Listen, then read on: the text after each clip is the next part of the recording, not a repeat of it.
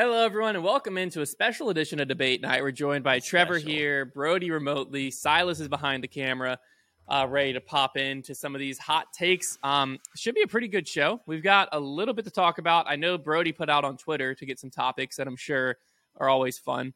Um, but Brody, you were just traveling a lot last week. Last week's episode, I think, were you in the Dominican Republic last week? Yeah. episode. Yeah. I was in the How did the live stream end up going? it was I was asleep by the time you started. yeah. I think I think people enjoyed it for the most part, those that were able to tune in. Um hopefully what's the situation with the Apple Podcasts? Uh, so Potentially more- get on today? What happened? Yeah, yeah, yeah. Okay. I, it's on my computer. Oh, okay. So you, pe- You- it just when I went, I hit download, and it took like three hours. And during that three hours, I was like, oh, I have three hours till it downloads. I should go. I forget what I went and did. okay. Left, did something, completely forgot I had hit download. So when I came back, I just didn't upload. Well, people to- people will be uh, able to double Apple up and, and listen to both of them, I guess, today. But yeah, no, I think I think it went fairly well. It was kind of a obviously a little bit of a difficult situation because the way the internet worked at the hotel is you could only have two devices at once to get on the internet. So my cell phone was on the internet, Kelsey's cell phone was on the internet, but then we couldn't get my iPad on the internet. So there was a big debacle of when we started the live stream. I couldn't just get, I couldn't, my phone was basically not usable anymore because as soon as I got out, Yeah. the live stream would end. And then Kelsey was trying to get into my email, but then it was sending codes to my phone and my iPad, but I couldn't get my you phone code, and then my iPad couldn't get on the internet. So there was a little bit of a debacle Unreal. at the end. Uh, but the people that were on the live stream, they got like 30 minutes of extra time, and the podcast didn't actually. Uh, I guess make sure you cut out the first like I don't know what it was. I think I sent it to You- you texted me the something. Yeah, timestamp. Yeah, Yeah. So, but of when when the audio version starts. yeah, but it- it's been a while since we did uh, a live like that, so we got a lot of you know fan interaction and stuff, and it was good. I think it was solid. It's tough to kind of come up with stuff like uh, disc golf is just not. I don't know what it is. I don't know if we need to start following. Like, I mean, you guys obviously follow a lot more of the guys on tour than I do is there stuff that's happening or people tweeting out stuff is like people posting stuff on instagram or is like nothing really happening in the off season this year Nothing's well. Well, it depends on what you consider news. Because like stuff being posted, Anything. like we could talk about Colten and Kona getting married. yeah probably not that nothing's more As I'm saying, like it's it's a lot. Like there's not much disc golf stuff going down in the Um, off season. Casey White, he made a mod to his van so they can carry his golf clubs with him this next year on tour. Big news. Big news, big break news. so i Uh, saw mm, so one, breaking news. one of the topics i wasn't able to get around with uh get around to last debate night was people uh someone was telling me i don't know if you guys saw this story but someone was telling me that when Drew Gibson went down to Australia for like the national championship down there, he- Yeah. Um, oh shoot, I need to find it again. It was something along the lines of like, can you talk about what pros should be required or expected to do when they go to tournaments? Because I guess this person's perspective was Drew didn't do enough outside of actually playing the tournament. Interesting. So I don't, I don't. Did you guys see the story on that at all, or no? I, I mean, what's the story there? He just showed up, played a tournament, and left. Yeah, yeah. upset about I mean. I think it was. I mean, I saw that he played the Australian Championship because him and Jennifer Allen won, I believe. yeah, I think, I think if I can, let me see if I can find this recently da- uh, deleted. I just went through all my notes. So. The only Drew story I saw was the tweet where he had stamped the Jordan logo on some discs. yeah, see, like that's and his- interesting stuff. That's His well, I had that to talk about last week, and then obviously we couldn't end up doing the show. Okay. Uh, and his defense to people who are calling him out because obviously the Jordan logo is copywritten, and with something that's copywritten, you can't make money selling it. His defense was, well, people on Etsy do it. So size. Are you able to? Are you able to bring stuff?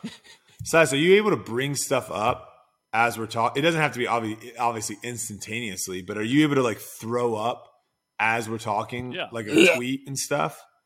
yeah, just give me a second. Because that way, I think Sorry. I think I saw some comments talking about how that would be for all of our podcasts. Honestly, I know obviously Yeah. it'd be harder for grip locks because you'd have to do it in post. But I would I would say like that would be a good thing moving forward. Is like if we are talking about a specific tweet, if Silas can find that tweet, which shouldn't be too difficult, um, and then like literally be able to pop screenshot it and send it to him. either that or like he can just have a window that he- like I don't know if you if you're using OBS or whatever, but that way you can people at home that are watching can kind of see what we're talking we'll we'll about. throw it up in post if nothing else. Um, Yeah. So basically, let me just read you this because I had an idea that I thought would be kind of funny. So essentially, Drew tweeted that any of you interested in the jump and disc with the Jumpman stamp. Well, we've been taking all the discs with quote unquote bad stamps from the bag, which is like his monthly subscription box thing, and added a Jumpman to them, and they're available now for Black Friday. Dana Vici responded and said, "Sick Jordan Brand collab." And then Drew said, "Please turn me in. I'd love nothing more than to get an email from Jordan Brand for selling 18 discs. LOL. I'll hang that letter in my office proudly." So my idea, and just hear me out here, This was so we take some of our misprints that we've gotten shipped and we stamp the finish line logo, his his disc golf company, ooh, on them. We then sell them and promote it so that we get Drew to say, "Hey, can't do that." Then I will screenshot that and frame it and put it on my desk. there you go. Um, I thought that'd be pretty fun. unfortunately for Drew, it'd just be free advertising. For the Jordan brand, it's like an actual sellable asset. Yeah, Whose logo? Like, is there a logo in disc golf that is like so big that it's actually like a sellable asset? Like You- by stealing it. well, you guys should know. You guys just talked about the best logos in disc golf. I know, but like, like I would argue, well, the, your logo, like the Dark Horse logo, is pro, and like maybe like the tough part is there's no lo- like the Dark Like, Horse logo is the only logo because it's not a disc golf logo. It comes Right. from outside disc golf. that has a 'Cause, like, anything in disc golf, like the PM logo is probably the biggest non-brand logo that is a disc golf specific logo, right? But the problem is a disc golf specific logo can never be bigger than disc golf itself. It's true. And so like Yeah. as it can only get but so big and I don't think it can get big enough to make it like like I feel like the legal action would cost more than what the lawsuit would actually you're be also for within you're also golf. like literally giving them free advertising within the sport. Yeah. Versus the. Jordan brand, the legal action would cost them nothing compared to what the lawsuit could have been. Uh, obviously, 18, like they would just, if it was only 18 discs, it's not that big of a deal. But The, this dude was just, uh, another person on Twitter was calling Drew out and he was just defending it back and forth. Yeah. And it was, I just thought it was very funny. I mean, I, I, you know, I think it, you don't have to dig too deep to kind of see how like a lot of disc golf operates right now, where it's they see something that someone else is doing, and then they basically just do a little twist and do it themselves, which again is like not Yeah. a bad thing. You know, looking at someone else that's doing that's more successful, bigger company, whatever, and then kind of taking what they're doing, not a bad thing. But when it comes to outright just using someone else's logo or brand identity or whatever, that's where I think it crosses the line. Um, so an example would be, you know, tons of people have asked me to, you know, do like a Gators, e- either a Gators uh, design or like Ohio State design. And it's like if I just, you know, the block O, like someone made me a block O meteor. Like if I were to make that and Yeah. sell it myself, I mean, I, I would I would get sued, or I, I I would be opening myself up to being able to get sued, um, yeah. Yeah. because that's illegal. So that's where I think it crosses the line is when I think Etsy, again, just because someone's doing it on Etsy, I don't think necessarily gives you the right to do it. No. I feel like we all should know think- that like using someone else's brand for profit is illegal and shouldn't be done. Right. I mean, and it, the problem is too, like when you're, I feel like Drew's brand is very much like trying to be a professional and like advance what professionalism is in disc golf, and I think he likes the idea of that. And then like, so this is very counterintuitive to that brand, being like, well, we're so unimportant that Jordan, what's Jordan going to care when I steal his logo? Yeah. like it's very, it's very counterintuitive. I also like there's le- there's definitely levels to like obviously um, it's one thing when you pay your buddy to who's really good at disc dyeing to dye uh, your favorite team on your disc and put in your bag, Sure. right? Like that's one thing.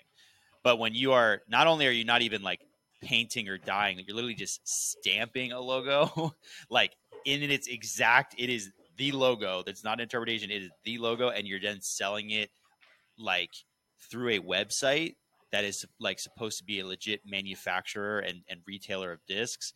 That's when it's like Well, because like All right. painting and dyeing, it's more of your own a- interpretation. I'll say there's some type of line in there where it's like it, as an art, like an artistic interpretation, right. right? Because like I feel like Yeah, I think I feel like I could go tough. paint, like do a bunch of Duke basketball paintings, right? And Yeah. not really have into too much trouble. No, I think I think But- you are allowed to do that. But if I were to create a Duke basketball shirt, Right. That's try to sell it. interesting, actually. I don't know.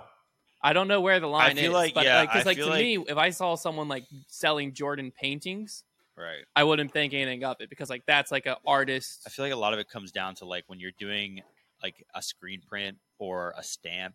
It's like a digital file of that exact logo. where you can copy there- the yeah, exact pixels. like exactly right. Like there's nothing changed about it. Oh, where oh, that's the wow! second, That just brought up a memory. the second you start painting something, like it's not exactly the logo.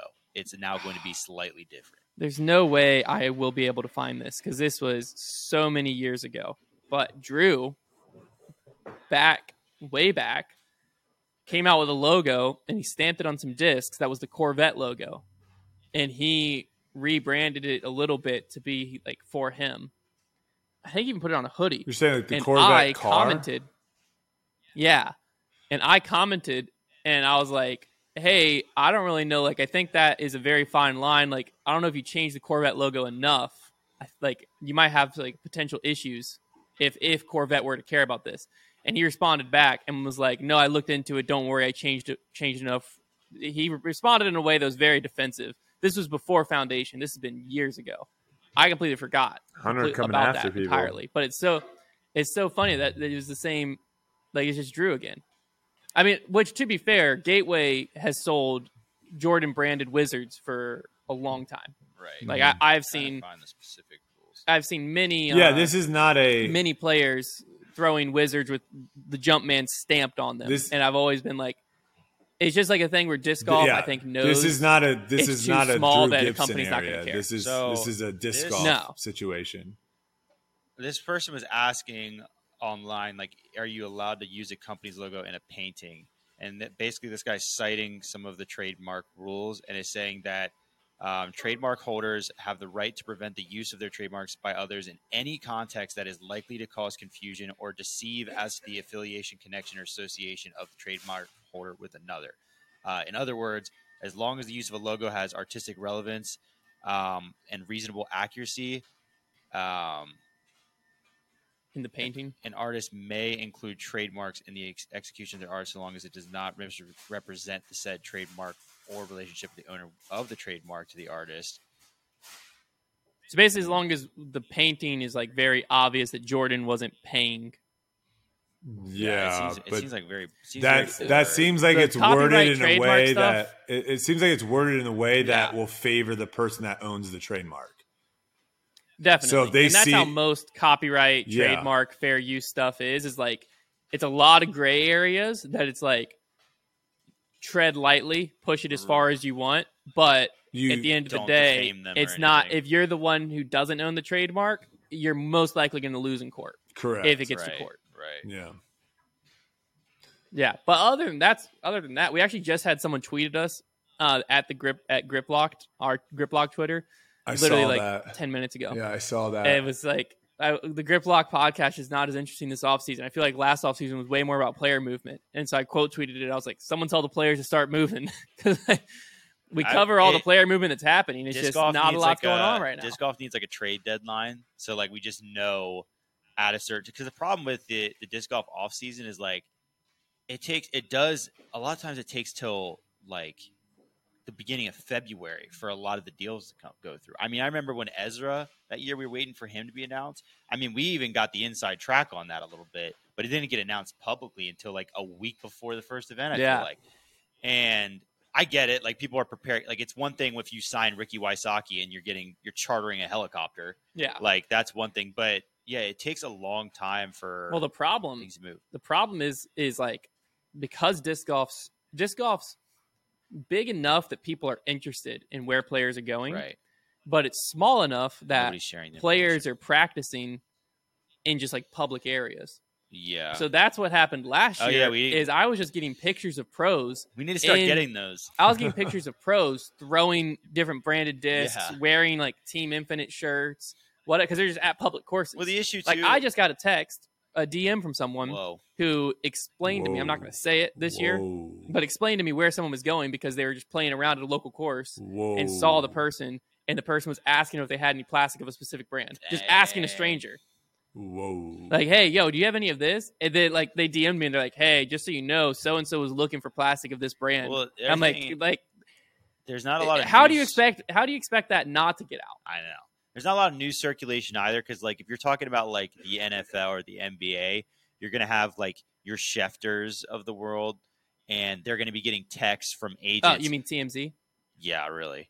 You're gonna they're gonna be getting texts from agents that are they're connected with. Talk. Oh, we're talking with them about this. Oh, we're talking about this about that. Because like in the sports world, disc golf is misinterpreted. Like the, I mean, we obviously know this, but like when whenever you leaked Ricky's deal or whatever, um, like they got all upset about that. Called us TMZ when it was less actual journalism. It was an actual fact. And I had been DM'd. This guy was correct. I had been DM'd by, I, I mean, I won't say any of the sources, but we'll just say seven to ten pros that are on tour But here's the that were telling me. One of them literally told me, "Stop hinting at it and go ahead and tweet it."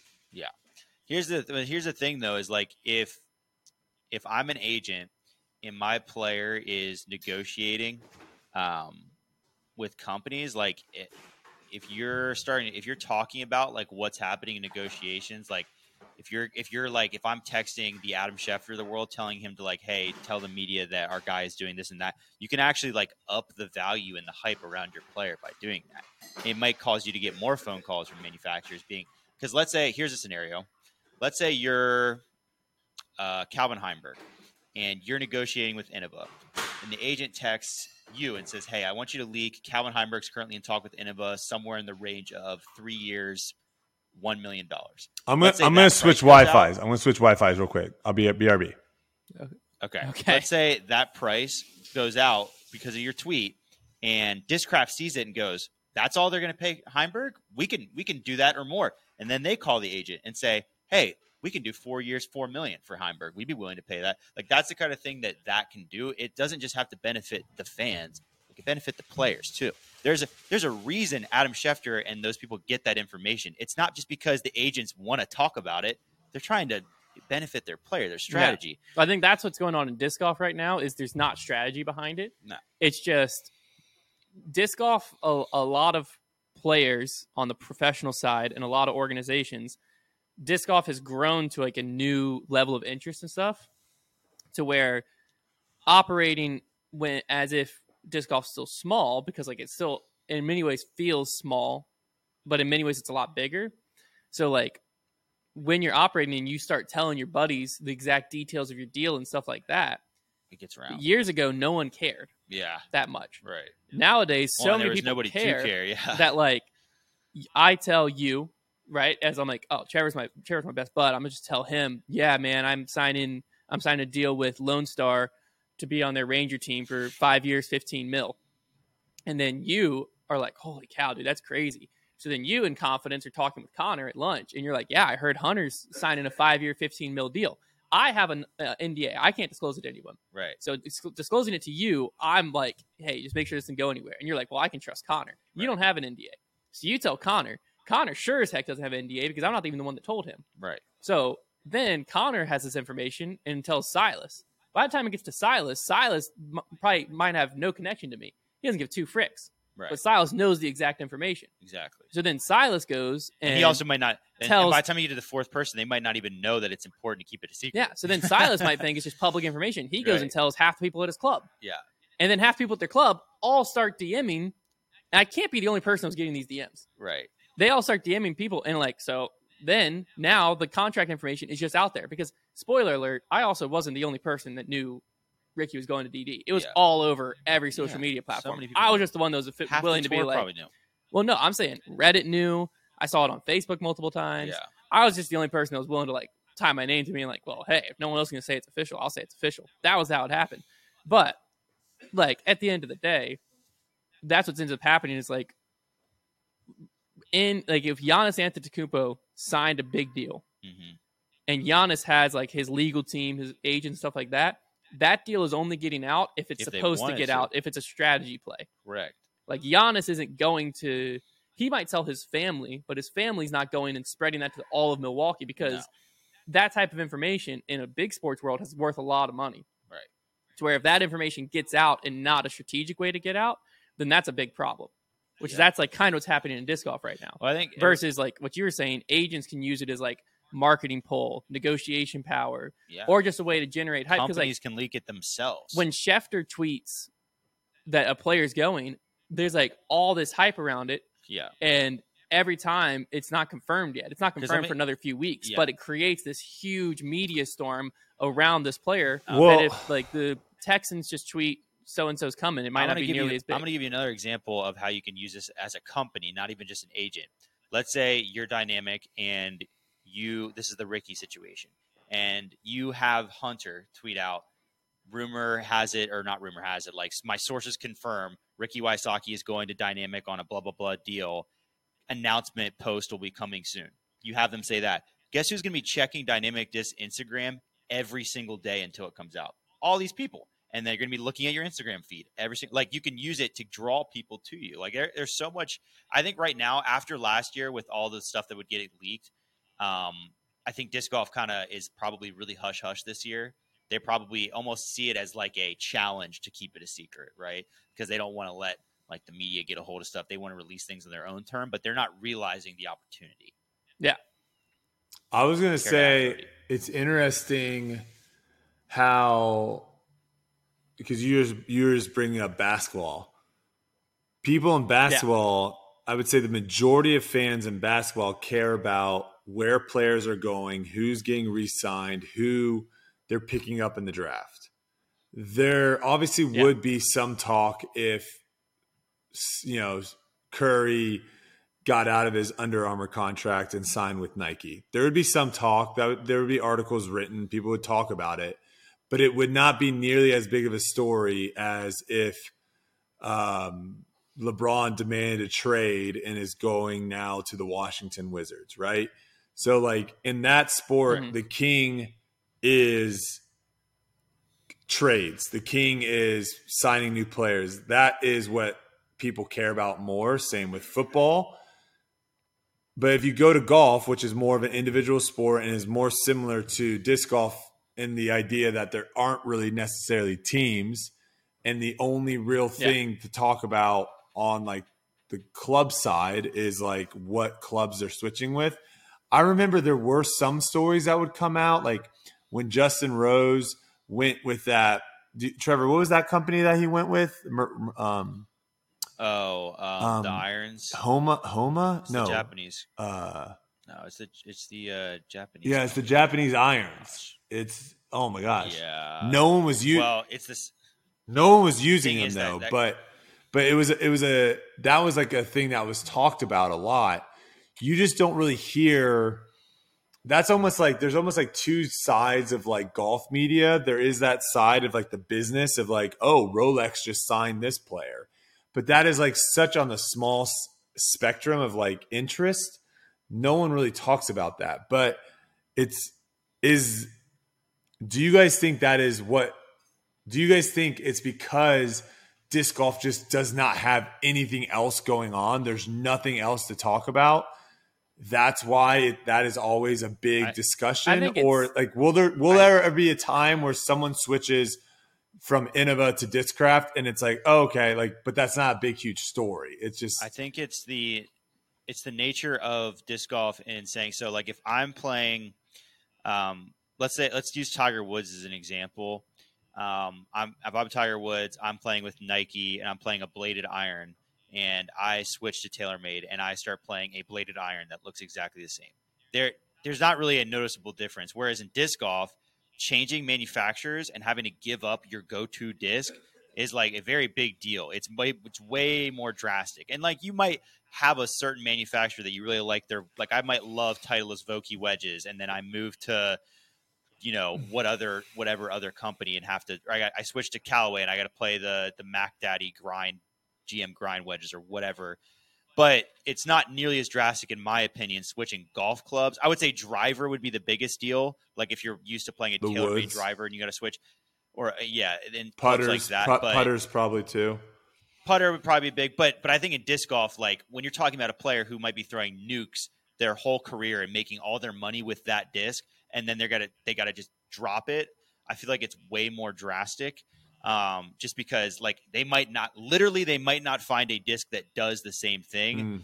and I think Well, I think from a fan perspective too, in, in golf, like from what I understand, from what I've seen, Might be a there's money not really, there's not really a bunch of like Tiger Woods like signature club that like comes out tour series club every year. You no. get the Tiger Woods driver, right? And the and or a ball, whatever.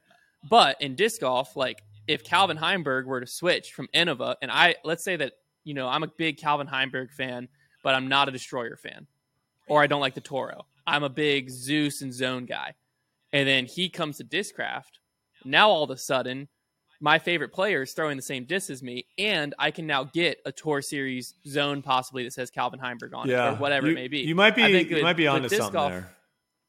I think there's so much more like direct tie, like because of how manufacturers right now market players um, and market the discs they throw. There's so much of a direct tie to the players and their discs that it's almost more a team mentality from a fan's perspective of like Paul with Innova in a lot of ways was like Michael in uh, Chicago, right? Where like, or we'll go with LeBron in Cleveland, where like when LeBron went to Miami, that sent shockwaves throughout the world, right? Just like when Paul went to Discraft, because at the time LeBron was synonymous with Cleveland. Yeah. Paul was synonymous. I with think in disc golf it, it is easier. Somehow it is a lot easier in disc golf, and I think it's because of how I think it's the price. I think it's how much. I think. Well, I think it's also just the the amount that disc golfers have to rely on their manufacturers. It, they're very synonymous with their manufacturers at this point. Yeah. Um, it's like, and I think it's also how visible it is. Like, I could watch an entire round of golf, and unless I know golf well, I might not even recognize, or unless I look at the golf bag, I guess that might give away. But if I'm just watching a guy swing, I might not even recognize the clubs he's using. Disc golf discs are pretty visible a lot of times. Like obviously, big, loud logos, very distinct. it's also on to the back of their shirts. It's on well, yeah, and that. But I think they become so synonymous because of that.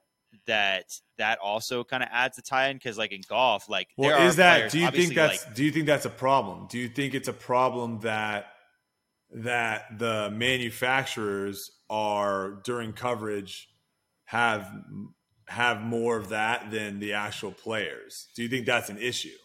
uh, I don't think, like you I just said, like when you're play- I don't think watching, more than when the you're players. watching golf, you're just focusing on the actual golfer. You're not necessarily focused. I don't think it steals the spotlight though. Like I, I, I don't think it's like the manufacturers are stealing the spotlight. I think it's just like I said, when you think about a player, it's easy to, to right away know what. like when I think they Gannon go with. Buhr, I think Prodigy. right? There- Like Whereas, Gan- if Gannon Buhr were to leave Prodigy and go to any other company, that would be a shock. And like there that are- would be a big, big. Yeah, story. but if there you were- if you- become very I was gonna say if you follow golf, you're gonna it's gonna be the same exact thing. You're gonna know what golfers Uh, use.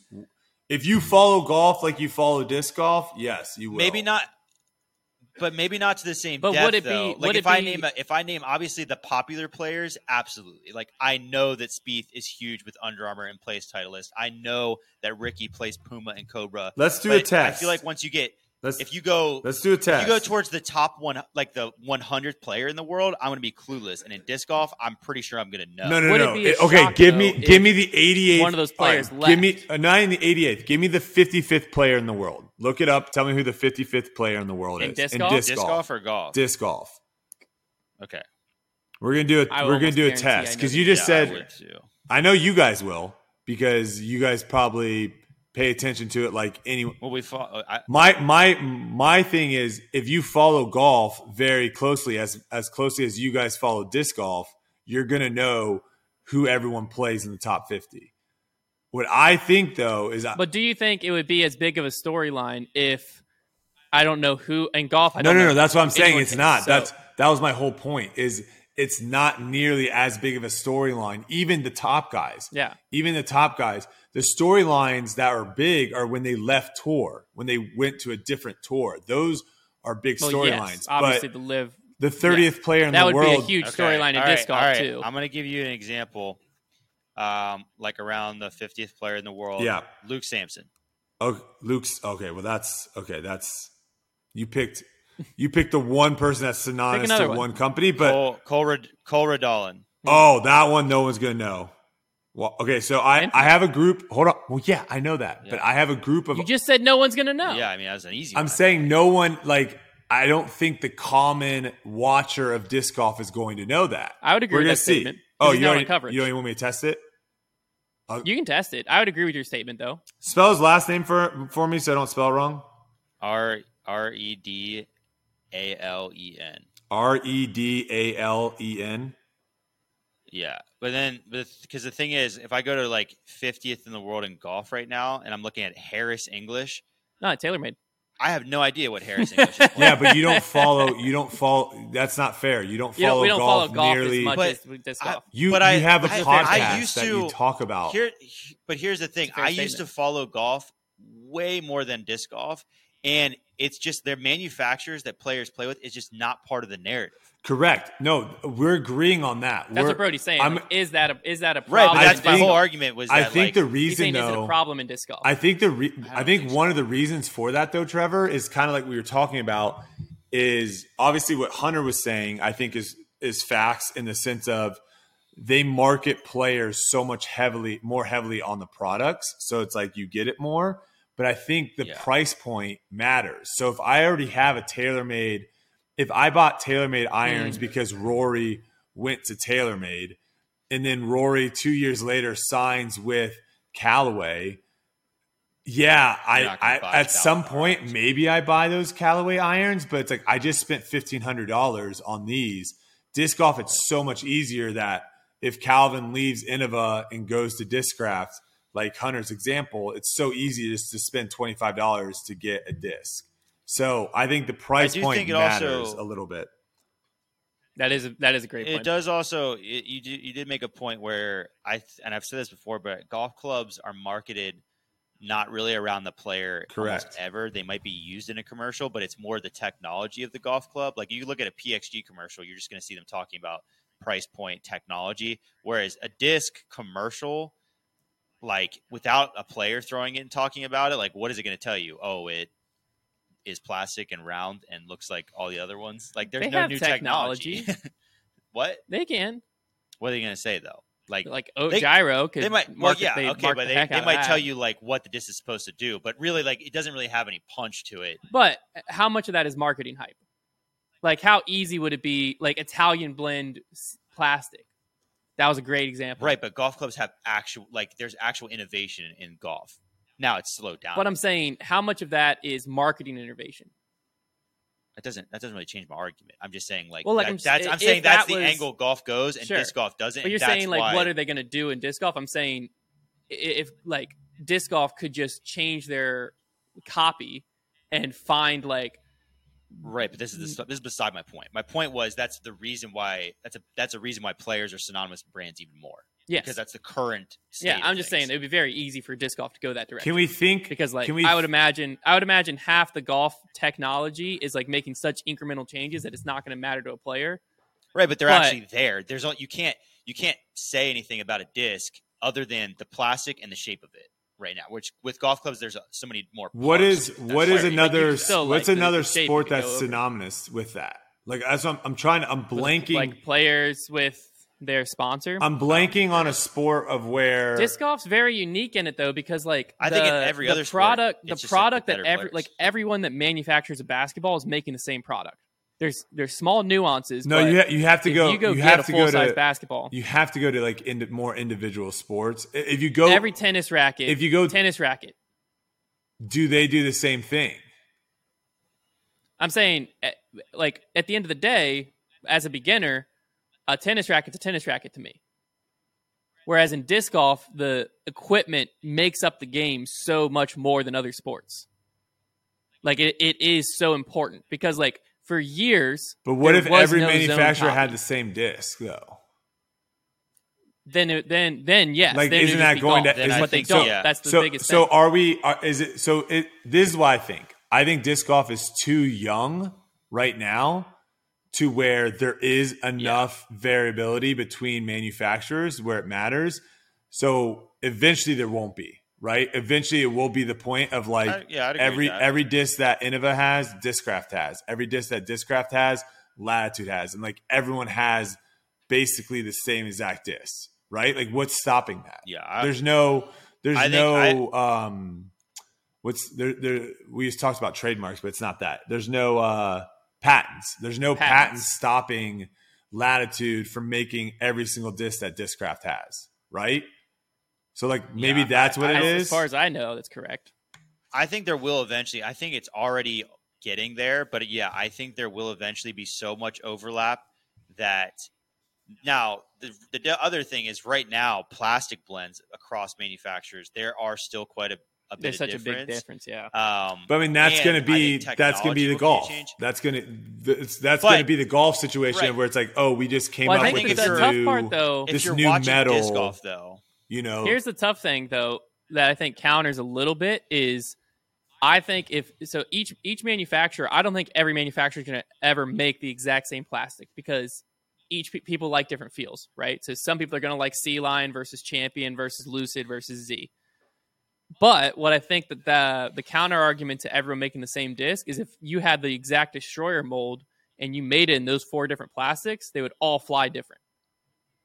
yeah. Like a destroyer in Lucid is going to fly different than a destroyer in Champ, which is going to fly different. well, I'm not necessarily saying I don't think that matters. molds Eventually, I'm saying I don't- everybody accomplishes discs that do the same thing. Well, I think that already has happened, but the feel and stuff like that makes it where players become very loyal to I- different. but I I don't guess think more- what you said matters. like if you wanted to go find a destroyer, you could find a.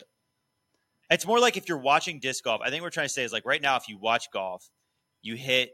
Everybody is playing pretty much four through pitching wedge. But I think that's the important thing: is they're all the same name. So right, like that's just in disc golf. If they stopped naming discs on coverage and people started, people already carry somewhat similar bags as far as like how they layer their discs. If they stop naming discs on coverage, honestly, if they just stopped doing that, and you just watch players, because like a lot of players throw very similar shots to accomplish the, the shots they need, and you would you I think you would start losing it a little bit more. But then I think the other big thing is out there on tour, you're not wearing their manufacturer plastered over them like a build. that's what I I'm think- saying is you watch like, a disc golf tournament is it and more they geared didn't they didn't name the discs and they didn't they were all wearing generic branded clothing, you'd have no clue what people were throwing. But I still think I'd be curious, and this would only there's no way to know the answer to this, but I'd be curious in golf if golf was at the lower price point, right? Yeah. To where when Rory or someone switches manufacturers, it is very easy to switch the majority of your bag to follow them. Would it be a bigger talking point? Because like in disc golf, think Well- of how many people had full Innova bags and now are full Discraft bags. Here's the other thing though in golf, such a large percentage of the people that play golf don't follow golf at all. Like people, even people that love. I think that's the same as follow disc golf, though. Whereas like disc golf, I think that's the same. I don't. know. A lot of the I would say the majority of players don't follow the pro tour. Correct. pr- Probably yes, the majority. I mean, but I I do think, think, I think, think you just golf, estimates there's like over four million disc golf players. Yeah, there's a lot of people that There's play only disc 40,000 golf. I just feel like I feel like there's more. I feel like there's more disc. There's a bigger percentage It's of just disc 'cause golf we're that in are it. really well versed in disc golf than No. golf. Like when I used to play, No. I used to play golf all the time. Let me percentage finish point. my point. I used to play golf all the time with with people. When I worked at golf courses, I talked golf all the time, and there was just not very many people that knew like golf very well, like at the professional level that really followed it. I think if you went out to a disc golf Wait. course and you just talked to people that weren't us, Trevor, you'd find people the same have thing. Trevor, people have no idea what they're talking about in disc golf. What are you talking about? I think it's because we just talk to each other all the Yeah, I was gonna say, when was the last We time all you follow it. When was the last time you went out and just talked to like a random person that plays disc golf? They have no idea what they're talking about. Yeah, a lot of them. if they I don't follow maybe, podcasts, maybe I'm in and a stuff, bubble, but yeah, it- you're I in a bubble. feels It's the same thing as golf, of where you'll see someone doing something in golf, and you're like, "Why the heck are you doing that?" And they've never had anyone tell them otherwise. Same thing in No, disc I'm golf. talking about. we, I'm not talking about knowing how to play well. I'm talking about knowing, like the oh, they um, have no idea. professional level. Mm. Like I'm, I that's what would I'm saying. Like yeah, in disc golf, you're I in a feel like bubble. There's so many people You're in a that bubble. At least that at least know pros and like know what they throw. no names. I Where- would say. I don't know. In golf, there's just so many people that just didn't follow golf at all that play golf. Here's they the big like- no. but, like, I- here's the big difference. If you walk to a Here's- golf course and said Rory, people would know who Rory Yes. is, even if like they don't Everyone follow would. it. Here, here's the, like they would probably know who Paul is to a certain extent, He- even if they don't follow it. Here's the big difference. I would say, I would say the I would say in the golf world, you're going to have people that golf and don't watch every PGA Tour event, and probably don't watch the majority of PGA Tour events, but probably pay attention when majors come around, right? When like the big tournaments come around, Yeah. they probably casually pay attention. It's the same exact thing as when you go to like a pickup basketball game. Most of those people, maybe maybe most actually do watch NBA, but the people that don't watch NBA and just play basketball all the time, when the playoffs start, they're probably going to tune in or at least have an idea of what's going on. In disc golf, though, I think because broadcast and all the media, all that isn't nearly as big, there will be some people that play disc golf that have absolutely no idea about the pro tour, have absolutely no idea about I the think- majors, and they just they just found a hobby that they enjoyed. It'd be the same exact thing as like if you went if you went and started throwing um what what is that the uh the uh hatchets the axes axe throwing yeah, yeah, they have those places now where you can go and just do axe throwing. Great date night, great activity. If you went and were like, "Oh, this is fun. I'm going to start doing this once every other week." And someone came up to you and was like, "Dude, did you just hear who won the world championship?" You're going to have no idea. You're just doing it because it's a I'm fun saying, though, activity. Same I thing with feel like- bowling. Do you, I can you name a single bowler, Trevor? Yeah, Jason Belmonte. Okay, Who do you the think you one are? I am. the Pete Weber. I just named two. So the two the two He's most big, too. famous bowlers of all time. I don't think I think Belmonte's still in the picture. I don't think Weber is. But I've watched. No, he's not. I, I've but watched you, little but you know what I'm saying is like just because you go to the made some bowling PBA alley videos. and you play I- bowling doesn't I- no, necessarily I get- you have any I get your idea what's point. going on. I get your point. I, I think here's what I'm saying. I, I think that the disc golf funnel works different than the golf funnel because the golf funnel, if you decide you want to get into golf and you get some clubs or some rentals, you got to play golf, you can stay completely separated from anything else golf wise very easily. Whereas I think the disc golf funnel, if you decide to get into disc golf, the funnel is a little bit different because it's almost harder to find to get into. Like you might have to go online and Google how to play disc golf. What is disc golf? Like it's so. It, I think because the sport has less information surrounding it, you're almost more likely to get further into it because you kind of have to get further into it in order to figure out what to do. Now it's changing. That might be more, that that might make retail the, stores. That might make sense with the community aspect of things, right? Where like golf and this is like personal experience too because No, like, that makes me, sense. I get in disc golf and I get a set of discs and just by going to a disc golf website, just by going to Foundation Disc Golf, for example, let's say you want to buy more discs, you Google it, you go to Foundation Disc, and all of a sudden you you find us on YouTube or something. Like I think the disc golf funnel is very easy to get you far into the sport, whereas the golf funnel, it is very easy to just play golf every other weekend and not get into it. I'd be fascinated. will to. Trevor's point that like in disc golf, like people's names are actually on the discs as well. It's like when you're buying discs. Yeah, that's what I'm saying. That's The part of the na- funnel. the like it's very are easy to just Google who the person is on your. Yeah. I think it would be. I think what we gotta do is this summer we pick a like random Saturday, and we might have to go to like Charlotte or somewhere where we have a lot of disc offers. And on the, the front of first of every tee, we ask do them a like survey. three or four questions that get like intensely more disc golf knowledge heavy. Yeah. So it starts with Have you ever heard of the Pro Tour? Then we ask them about like a specific pro, and then like the last one's like if Who is you Cole do that at a disc golf course and a golf course with golf questions, I think disc golf wins. I'm just I, I think it'd be, it'd be I really do. Like especially in Charlotte. So what like, I Trevor- think if you go to a disc golf course, Trevor, what you said think though, ask I, those questions. I this is actually kind of a fascinating like thought process because what you said is actually really interesting because I think I think the the reason really is on the golf side of things golf is very intuitive in the sense of equipment. A seven iron goes Right. farther than a nine iron. A five iron Yes. goes farther than a nine iron. A putter is what you use There's on the green. confusion in disc golf, and that's what gets you into it. yeah, You got to th- start googling. There is a crate. Well, this is where I think it's interesting because on the golf side, the, the big barrier of entry, I would say, on the golf side is how difficult it is to actually play. Like the sport itself is very, very tough. You can, you have the tools, Yeah. you know what the tools are supposed to do, but it's very, very tough. On disc golf, it's the opposite of where it's very easy, like to throw an object, but you don't necessarily know what the tools are doing or you're using i mean how many times have we gone out and seen someone using a driver and there's you they're, they're only throwing a driver they bought one disc and they're throwing it they're putting with it they're doing all that where it's like they would be so much better off having the right tools they just don't even know it's it's essentially Right. Like silas showing up to a golf course with a putter and literally just hitting every shot with a putter and not and not Yeah. thinking anything else so I think that on that side, that almost makes the community aspect because again, like you said, there isn't really that much information out there to where you now are starting to ask people. Like you would never on a golf course, you would never go up. I mean, I wouldn't say never, but it would be much more unlikely for you to go up on a golf course and ask someone like, "Hey, what putter did you just use?" Like that. That looked like it's working really well. What putter is that? disc golf that happens all the time and then that opens the door for Yeah. them to kind of give them information so I, I that that's an interesting kind of community aspect that disc golf I has would, well, part of it but i think that goes part of it away too, once I the media is bigger once like the information is more out there i think Yeah. that Well, i think like that part goes away. exactly Well, because who is who is going to go to a golf course and they've never seen someone swing a golf club? Never like silas Right, you I have feel like an the idea. average the average person, right?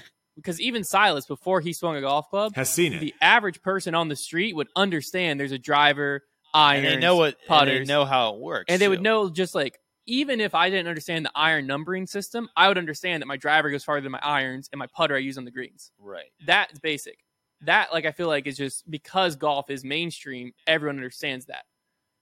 Versus well disc golf, well hold like, on hold on hold on hold on People have no idea. hold on hold on because it's it's also it's also the equipment in golf is very more it's it's more intuitive not just because it's mainstream because you can do this you could say the same thing you could have you could buy a disc that says driver and you could buy a disc that says Mhm. putter on it and so if you're using the same thing that you learned from golf where it's like my driver is going to go farther than my putter same in golf that's not the case in disc golf because if your form is trash if you're throwing it incorrectly your putter is actually going to go further than your driver because you can't get it, It up to speed true. so like that's where it's In golf, confusing it's a lot more simple. yeah, like a seven iron. Even even Like someone can just that's look at the club and say, "Oh, this one's shorter and it's lofted more. It's going to hit the ball higher and not go as far." Well, Like- that's now we're getting unintuitive. That's how is that unintuitive? no no no no no. I'm saying like, Like, if, you, if I if I looked at the club and I I if I have never played golf and I look at a club, I'm never thinking about this angle. you're probably not thinking. like yeah, I agree. You're probably not thinking. That's I mean, not. I'm not thinking of how immediately. I'm not no, immediately going. No, that- you are. You are. If if someone gave you a, currently, if some, I have still have no idea the sh- If- length. How No. much Somebody affects gives you a someone set of gave you irons, you're not thinking the long ones goes. if someone gave you a No, four iron not. and someone gave you a wedge, What, some- without any knowledge. But you know the driver. But you know the driver goes furthest, and that's the, shape. longest club. because the shape. that's I what we're think saying. anything about the length. No, that's what we're literally saying. The no, shape that's of not the what club. Trevor was saying. No, he was talking That's about the what Trevor was loft. He, Trevor was saying he length talks about the shaft. loft. He was talking about the loft too, though. He said That the doesn't loft. change the shape of the face. That just changes the angle of the face. Hunter, if if you put a four iron, Hunter, if no, you put I, I, well, because I Hunter! have had clubs that don't fit me. Hunter, if I you put a you, four Brody. iron, I'm just you- choosing to get my point across no, right now. if you put a four iron behind a ball and you put a wedge behind Yes. the ball, you cannot tell me Which one that you you think's gonna think you cannot tell me that you think they're going to both. They're two different Clubs. No, that's what we're. Okay, That's if what you we're put talking a about. Nine iron and a four iron. Which one do you think is gonna go further if you set them behind the club? now. No, I at the beginning, I wouldn't know. I disagree. One I- is aimed towards the sky. club- Yeah, one is going to go up and is shorter. But wouldn't, one is longer. But like, it's not a crazy line of thought to think you need air for distance. Uh, That's, That's not, not crazy. crazy okay, at all. okay, that's not crazy. That's not crazy. I'll give I you mean, that. I agree. I would agree with that if they were all the same length, but the four iron being the significantly length, but the longer. length you have to remember is Length I is probably in when not- I first started playing golf. Length is probably and not I easy got to pick irons up that on. didn't fit me. So I had I had seven irons that were way too long for me. They were like in my gut when I first started playing. Okay. So the length meant nothing to me. The length, because clubs, Trevor, I will, different I will agree with Hunter in the Well, sense that- that, the length but if you isn't as the- drastic. The length isn't as drastic to where it will be. It would be. It'd be the same thing as to you. You you guys can tell the difference in like the width of like fairway drivers.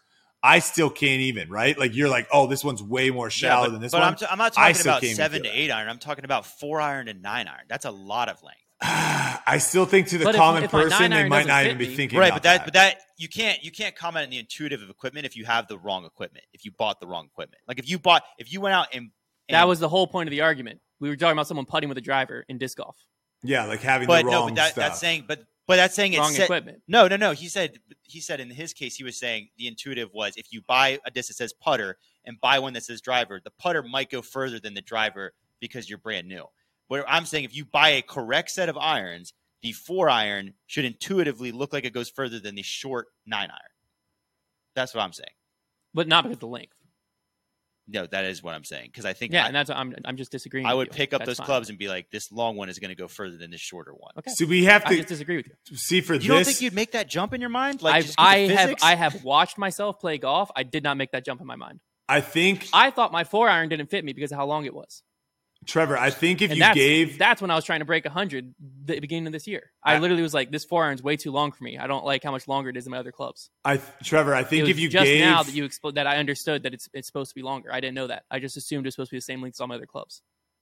Okay, fair enough. I was gonna say, I think if you gave someone a proper Connor also is agreeing with me. He has no idea. I think if you gave someone a proper nine iron or a proper four iron, and you're like, here, hit this club, and that you didn't say anything about it, they hit it, and then you said, here, hit this club, and you asked them what the difference was, they probably won't say the length. Now, if you handed them two clubs at the same time and were like, inspect both these clubs and tell me what the differences are, they would probably then be able to tell you, like, oh, this one's a little bit longer. But I think when Well, I it's think just, Hunter's point disagrees with that because he just said he had his four iron like he immediately No, thought no. it was way too long for him. when he- Yeah, I was choking down on it.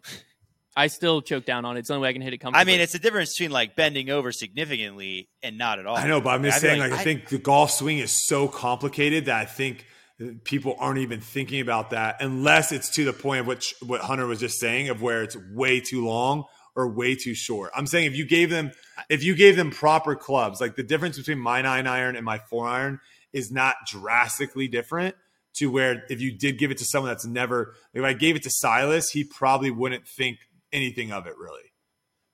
I mean, I, I, I, I now what I would say about golf for like the intuitive, I would say that it would get even more confusing because it's a lot easier to hit a nine iron. So your nine iron probably will go further than your four iron. Mm-hmm. So I would, I because that's what up. if that's you're actually another great point. My seven off of- iron for a long time went farther than my driver because my driver exposed my slice so much you're just more. not hitting it. Correct. Well, here- yeah, So Yeah, I- I so that's say- that's the same as disc golf. Here- I was gonna say That's the same as disc golf. Here's this. Here's this. Here's a big similarity in disc golf, but I don't think disc golf does this yet. Of where when you're like a brand new player in golf, one you don't need all the clubs. Two, you don't necessarily need it to be fitted to you. Like you don't need to figure out what your shaft needs to be. You don't need to figure out what your lie Right. angle. All that stuff doesn't really matter. In disc golf, though, I would say, ah, well, no, I, I take that back because you also have people that have like fitted clubs, like super expensive PXGs, and it's like, bro, you could literally shoot the same exact thing you're shooting with like a Walmart club, like like it. So th- those are the same actually, because I was gonna say like disc golf, even like brand new players think they have to have like all these discs and get all this stuff, and it'll make them better.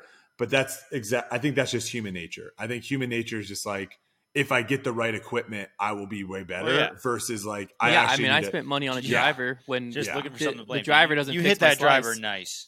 it doesn't fix my yeah, slice though. Yeah, yeah. No, so I take that back. I take. I I, just that was back. like, Space well, this one I can put a I can put a weight all the way to the draw setting, and maybe it'll fix my slice. It What- didn't. What do you guys think about this? I was talking about this a little bit on I think Twitter Spaces yesterday. Someone asked me like, "Hey, what are some good drills and stuff to get better at putting?" I have recently come to the conclusion that I think putting the way that we ha- the way I have gone about putting and maybe the way that other people have gone about practice putting is completely incorrect. Putting Okay. Please. putting should be treated as the same exact way that shooting is treated in basketball. And hear me out. This is what I think. Right now, when you tell someone, hey, or if someone told you, hey, I'm going to go practice disc golf, what would you think they would be doing? The majority of people. If they're- Throwing. If they're going to practice, actual like doing the field work. Like or either playing. either They playing they're- either playing around or probably going to a field and throwing far, right? Yes. Correct. If someone said, "Hey, I'm going to the gym to practice basketball," what do you think they're going to be doing? Maybe To practice or shooting, to play basketball? If they're like, "I'm going to practice basketball," they would it would be the I same thing. shooting. They're just gonna go it, shoot. it would either be shooting or playing, right? Those those two options. Yeah. You would never think that person's going to be like practice their dribbling, practice their passing, practice their defense, right? They're they're going to be either shooting by Yeah. themselves or playing in a pickup game. I think disc golf needs to switch to that, and the shooting in basketball needs to be the putting in disc golf. So instead of like coming up with all these different drills and all this stuff, like if you want to get good at shooting free throws in basketball, what do you do? You literally just stand on the free throw line and shoot free throws. You don't do any drills, you don't do any whatever. I think it's the same exact thing. I think you don't need drills to get better at putting. I don't think you need specific no, you just need things. repetitions. I think you literally need to treat it as you would treat it basketball shooting. You need to be I- able to putting up say the- shots every day and tons and tons I would of argue. shots.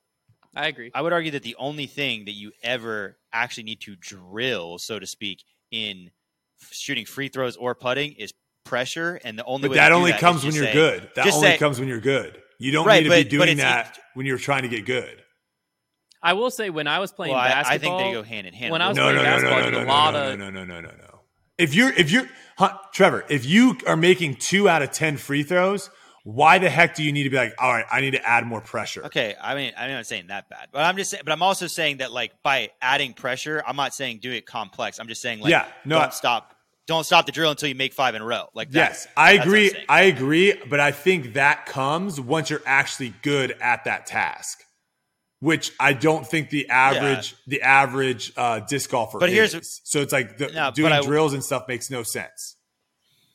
But I will say, like a ten foot putt in disc golf, it takes probably uh, an hour to get pretty good at making that putt. Like if you've never even held a disc before, you can make a ten footer. Whereas in a pressure situation, making a ten foot putt is is going to be more difficult. But I think it's just a repetition thing.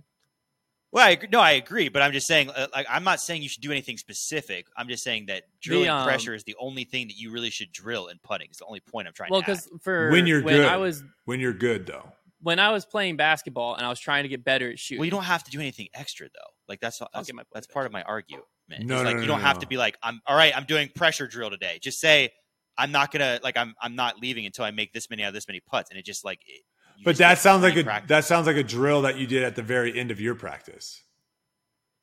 That doesn't sound like that sound what you just said. Like I'm going to make five before I leave. That sounds like what you Yeah. should do after doing a full hour of Yeah. just putting. I would agree. Yeah, Yeah, Yeah, I don't, yeah, yeah, yeah. I think I think most of your putting practice should be repetition, and then the only thing you should ever add is a little bit of pressure. Brody, when you were playing basketball and you were trying to get good at basketball, yeah. would you like was your main way that you practice was just go to a gym and just shoot however you wanted, wherever you wanted?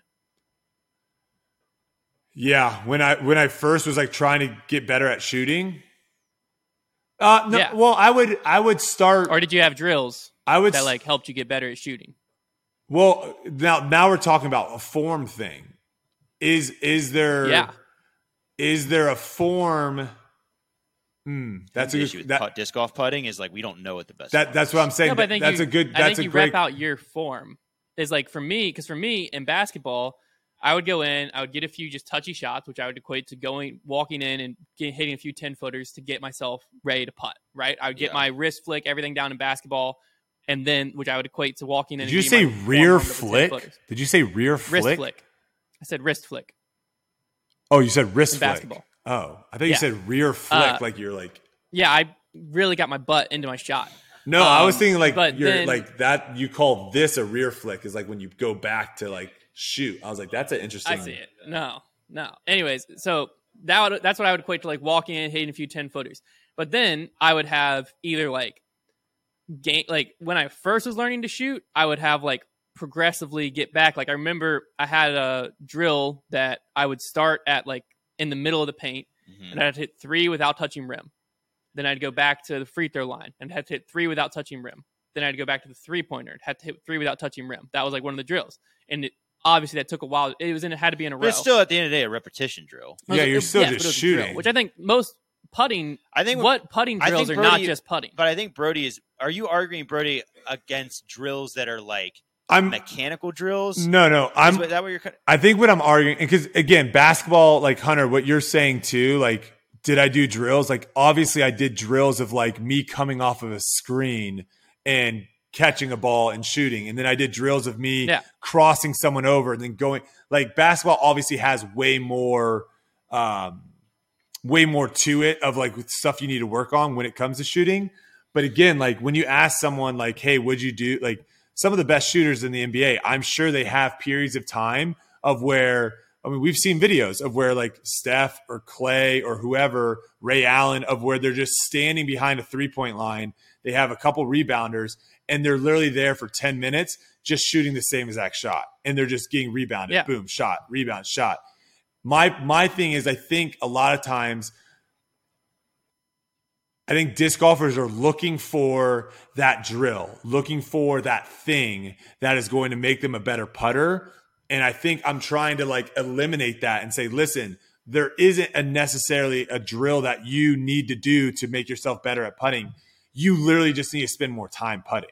Like that. Yeah. That's what I'm Repetition, trying. It's, it's just people looking. That's people looking for the shortcut. Correct. Like, that's yeah, what I'm trying. There repetition- is no. There is no. repetition sec- is king. Correct. There is no Correct. secret Yeah. drill No. where in putting think- putting in golf, I would I would disagree. I would say putting in golf, there are a lot of like form drills and things that like where your eyes are located near the golf. There's a lot of things in golf putting that you can work on before you even get to like the repetition of like just actually taking a putt. Where in disc Yeah. golf, there really isn't. It's the same thing. Like think about some of the shooters that we've seen that are really good at shooting. They don't necessarily all have perfect form, right? And we know kind of what Correct. per- perfect Right. form looks like in, in basketball. And in disc in disc golf, like we don't even know what the perfect putting form looks like. And we have seen people from Isaac Robinson, Paul McBeth, Gannon Buhr, uh, Ricky Wysocki, guy, uh, Eagle McMahon. All if you looked at those guys all putting, they are all very, very different. And they are all Yeah, very I think good. there's a lot of ways. There's a lot of ways to Well, get good at it. How I view um how I view putting drills is it's a more of a way to keep putting practice interesting to make sure you get the repetitions. Correct. So that's Now, why I, like, yes. one of my favorite drills is like I put a disc down, I have a stack of five putters. If I make all five, I move back a foot. If I make three out of five, I stay. If I make less than three out of five, I move forward a foot. Because it just drills in just a lot of repetitions and it helps me move to where I'm working on where I'm bad at. if that is But- if, if that is the question of like hey i have a hard time putting for an hour like i get bored what can i do sure that's fine like here Yeah. here's some games that you can do that to help you get through that hour but if your question is i need to get better at putting what do i need to do that that's putt. i agree with what you're saying of like if if that's what you're struggling with of where you putt Well, for 'cause I 10 also think- minutes I and think you're like but again do you ever get bored of shooting a basketball that's my point Well, I think drills I think you have to trick your because, like, mind. I think you have to trick your mind. in basketball in basketball though if i didn't have drills and i was let's say my my favorite shot was the corner three right i was awful at top of the key three because i never shot it Yeah. in a game i was never in that position and so my drills never really used that but in basketball if if i came into the gym and i'm just shooting just to have fun i'm gonna have the most fun when i'm making making shots so it'd be Right. very Well, again, for we're me just to not- get into a rhythm and just stand in the corner I would also so say drills though, made sure that i would like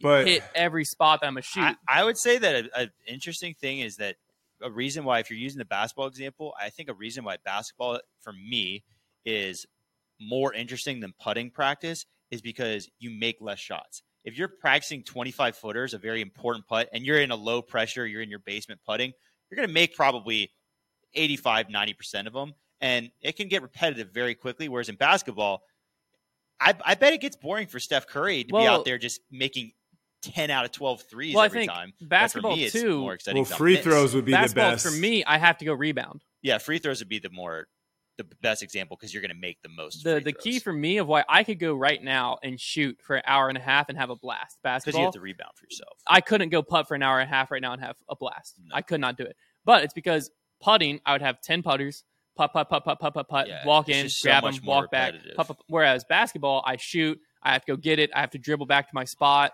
Most of the time, I'm not just standing there shooting.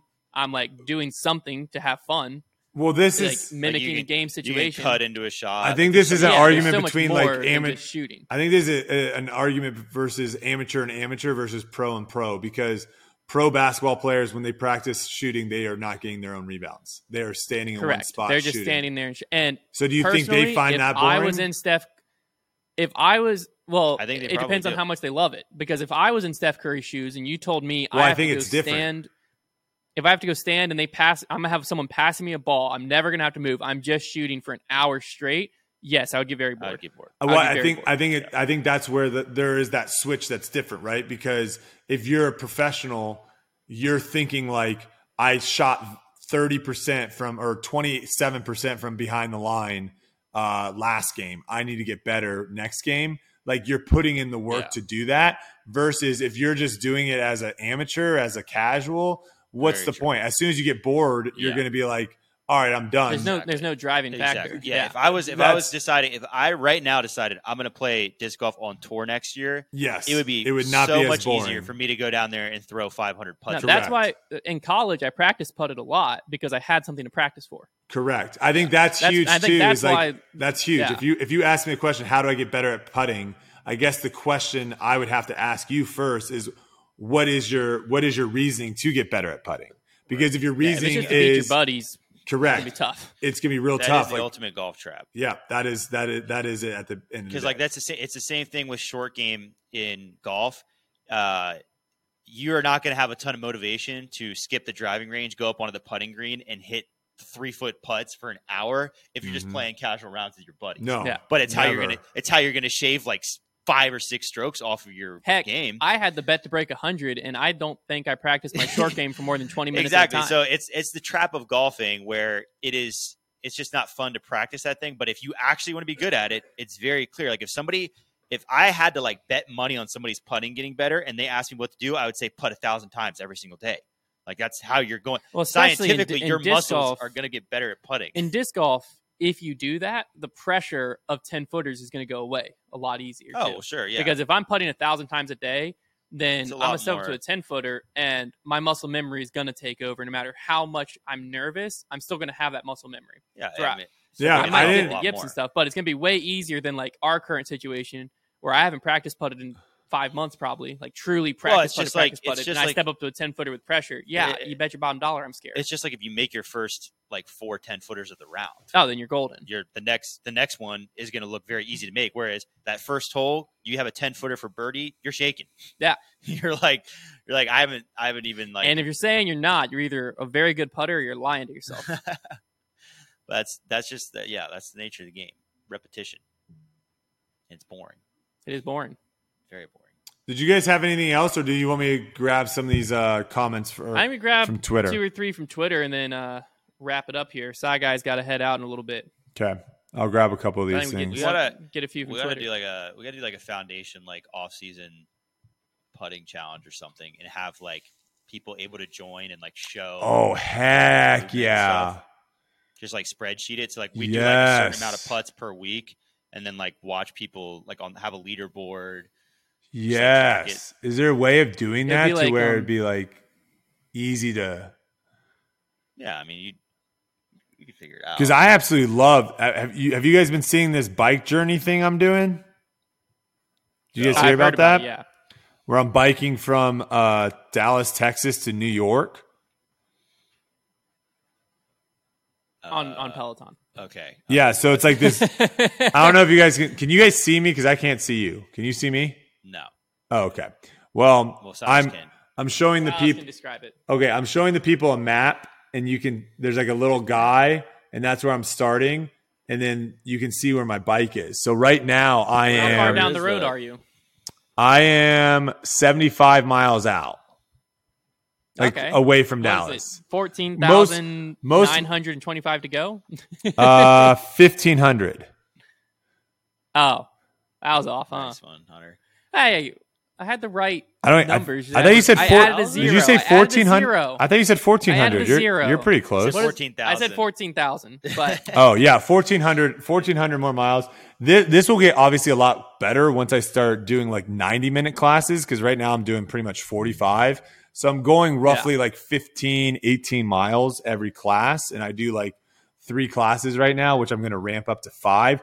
So it will it will drastically get faster as I go along and get better in shape, but that's a fun thing if we could do something like that of where it's like it's like a tracking device. But I guess if we want to do a competition, that could kind of be cool too. Of do we want Like it? a- How do we want to do it? Do we want to do it like putts. like everyone gets thirty? Like you, everyone gets thirty putts from thirty feet, and you mark down how many you the make. UDisc um, putting game.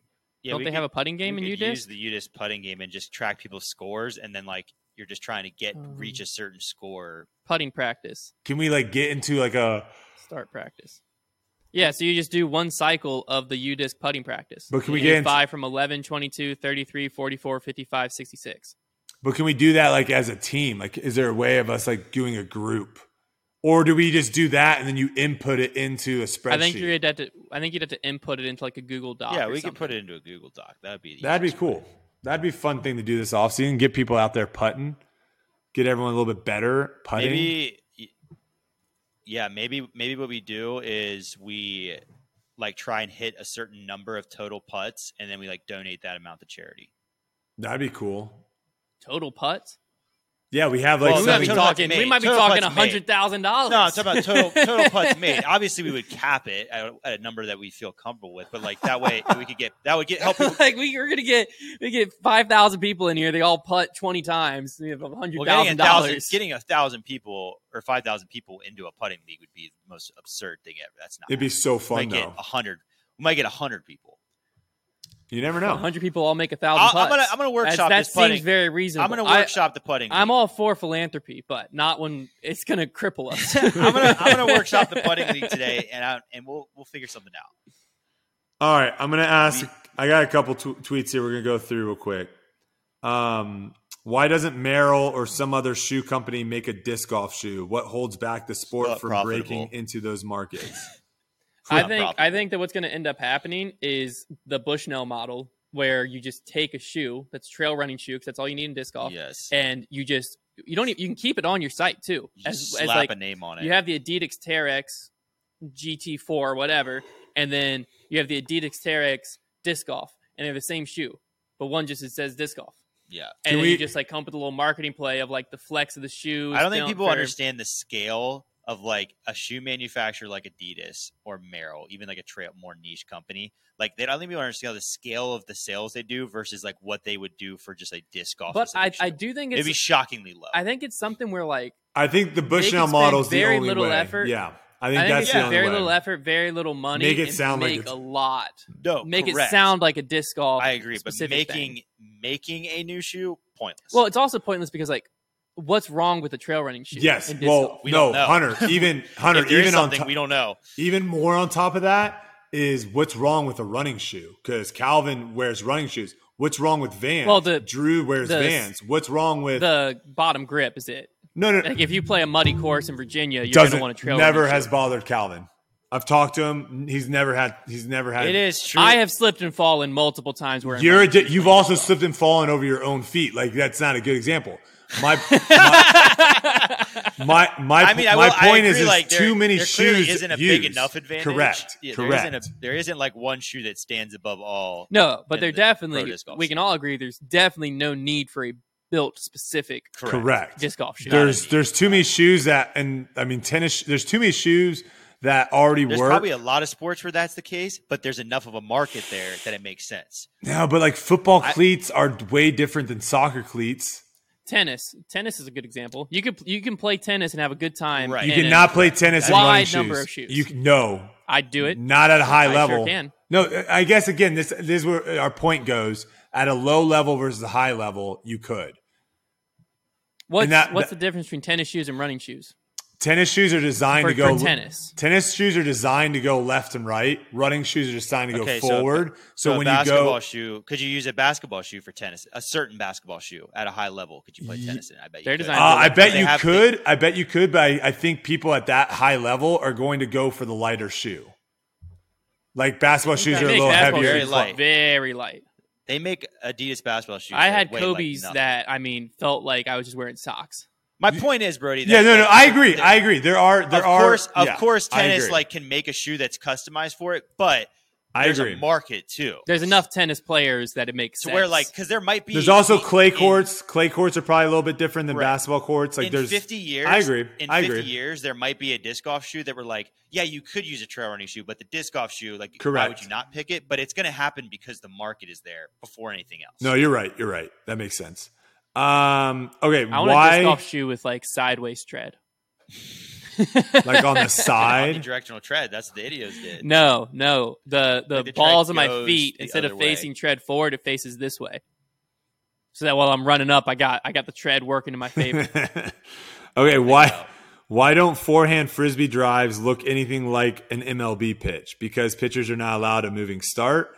You'd think they of anyone would have mastered forehand throwing mechanics. Um, It's, I well, would. it's a lot more. Like I Are feel you like saying the, like guys that throw submarine and like sidearm? I guess is what he's saying. because like a crow hop would be the best example of a run in to a throw, right? I would- You're, I you're would say- be able to generate way more power up top. big- I would say more like difference is disc shortstop to a- first base, like shortstop for first base, like Well- where they sidearm it like that. That's a very the- similar movement to a forehand and, and disc. That's the closest you're going to get because most, like a pitcher, is not throwing a wrist heavy throw. Now, if they're throwing a curveball, they're going to snap their wrist down to get curve.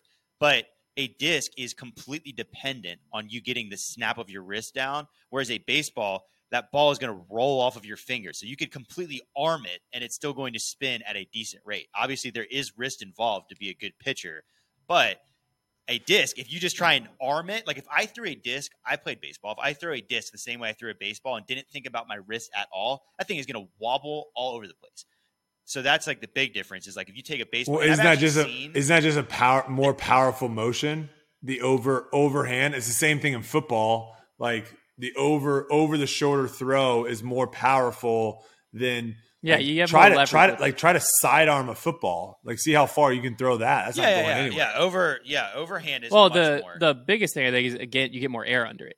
But like if you see, uh, there's actually been baseball pitchers that have played disc golf. Dylan Cease is one of them, and there was like a reliever for the Reds a few years ago, and he was throwing these huge sidearms, and he, I believe, threw sidearm pitches as well. And you could tell he had a ton of power behind it, but his spin, his rotation wasn't that great because you're not used to flicking your You wrist. need more that pine tar. dude. Mm, pine tar. more pine tar. All right. Um, flight I think- number. Yeah, I oh. think there's just differences. Flight numbers have always always seemed inconsistent between different discs or even manufacturers. Discs also have different characteristics based off of arm speed. Will we ever see a standardization for a flight number based off a certain arm speed? Are there other solutions? I think this would be the next breakthrough in disc golf manufacturing is if someone did go out Yeah, and spend the money to say, hey, if you throw this fast, this is what the disc is going to do. If you throw this fast, this is what the disc is going to do. I think that would be a big breakthrough I think that's what the in PDGA needs to be doing. the PDGA. No, no, no, no, they don't need it- PDGA Would buy. No, no, no. I think What? it should be stand. I think yeah, well, the great if it was stand- PDGA is getting discs sent to them to approve for PDGA play, right?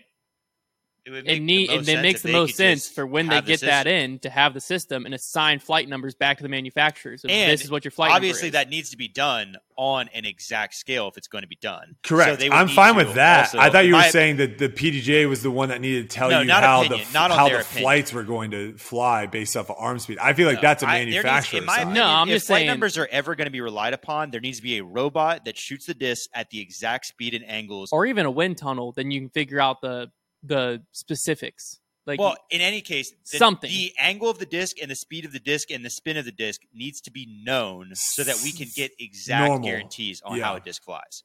Well, yeah, Whether because it's a robot or a regardless, person the throwing problem it. that's happening right now is Innova has a system, Discraft has a system, Latitude has a system, Prodigy has a system, Discmania has a system, and so an eight speed for Discraft is a seven speed for Innova, which is a nine speed for.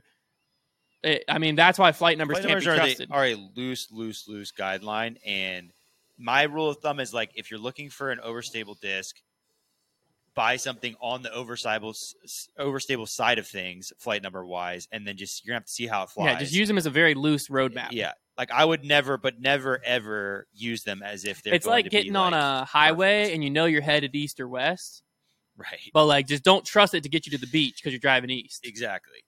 Just know you're gonna kind of you're gonna eventually hit the ocean. I felt just like you were going to do like I thought you were going to do like a movie quote there because that sounded very familiar to me. But then you went somewhere that I don't remember, and I was like, "That's pretty good, Hunter. That's actually Mm. deep." That No, was actually I was just deep. making it up. Okay, Very I, I think that's definitely Yeah, what?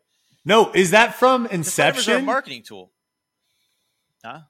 Is that from what? Wait, say say the beginning of what you just said again. Uh, it's like if you get on the road, I don't know, man. Like start driving east. You're I gonna think get to the that's- beach, but it might not be the one you. I wanna get think to. that's from Inception, where um, who who's the main character in Inception? Ah, was that? no, is you're that thinking I'm gonna find you. is that no no no no? Is that Matt Damon? I was Who's thinking of, I was saying who's the main character? No, in Inception was DiCaprio. DiCaprio. Okay, DiCaprio's wife, where she's sitting on the Yeah. ba- she's sitting on the windowsill. Oh, and we're she's saying like, we're going to it. We're going on a train. We're getting on Yes, a train, and We you don't, don't know, where know- we're going, but we know we'll get there. yes, That's- that's what I thought. I Yeah. thought that's what I thought Hunter was doing. That's I thought- flight numbers. Okay, I thought Hunter that's- was. I Doing get it. I get it.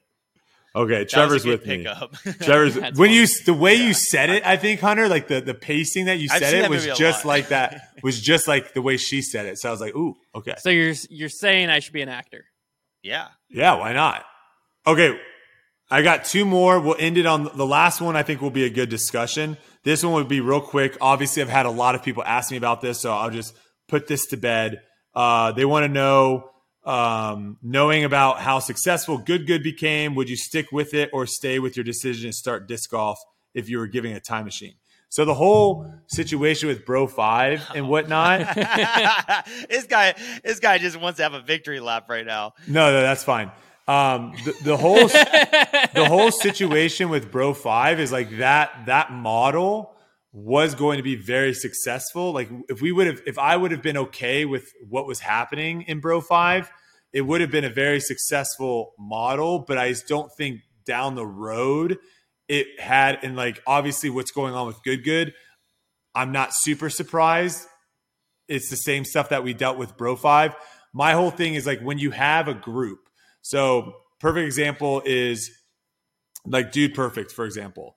Their group has all bought into their group and they're all about their group. They always do the group and that's it.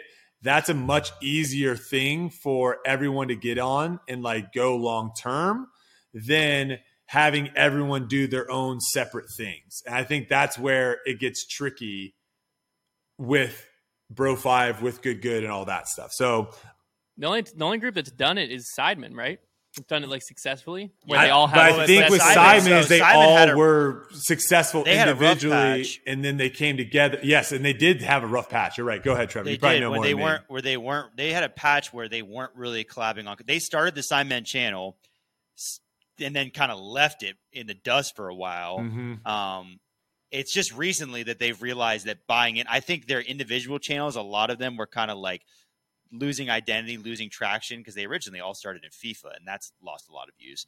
Um, and so I think now they've just realized that oh, if we come together, the money is there, and that's where it's happened. So they have bought in now, but because they, like KSI is they- huge yeah, with or without side. they they took a, they took a bit of um, aging and maturing to get to that point. Yeah. But I also think they all were big individually before, so I think that has a huge impact That's of where like they, they didn't grow into something. versus like like if we if Trevor and I were to start a disc golf channel now and as foundation grew our personal channels grew and then we were trying to push our personal channels and then like is that what you're Correct. saying basically that's Right, right. that's where, Where- it gets yeah. that's where it gets kind of tricky is like if both of you were like hey we want to start our own personal channels and do that and that's where like i you know on the business side of things that's where like for me it's it's it's definitely in a difficult state because obviously I have my individual channel. It doesn't make any sense to like let that just go to the wayside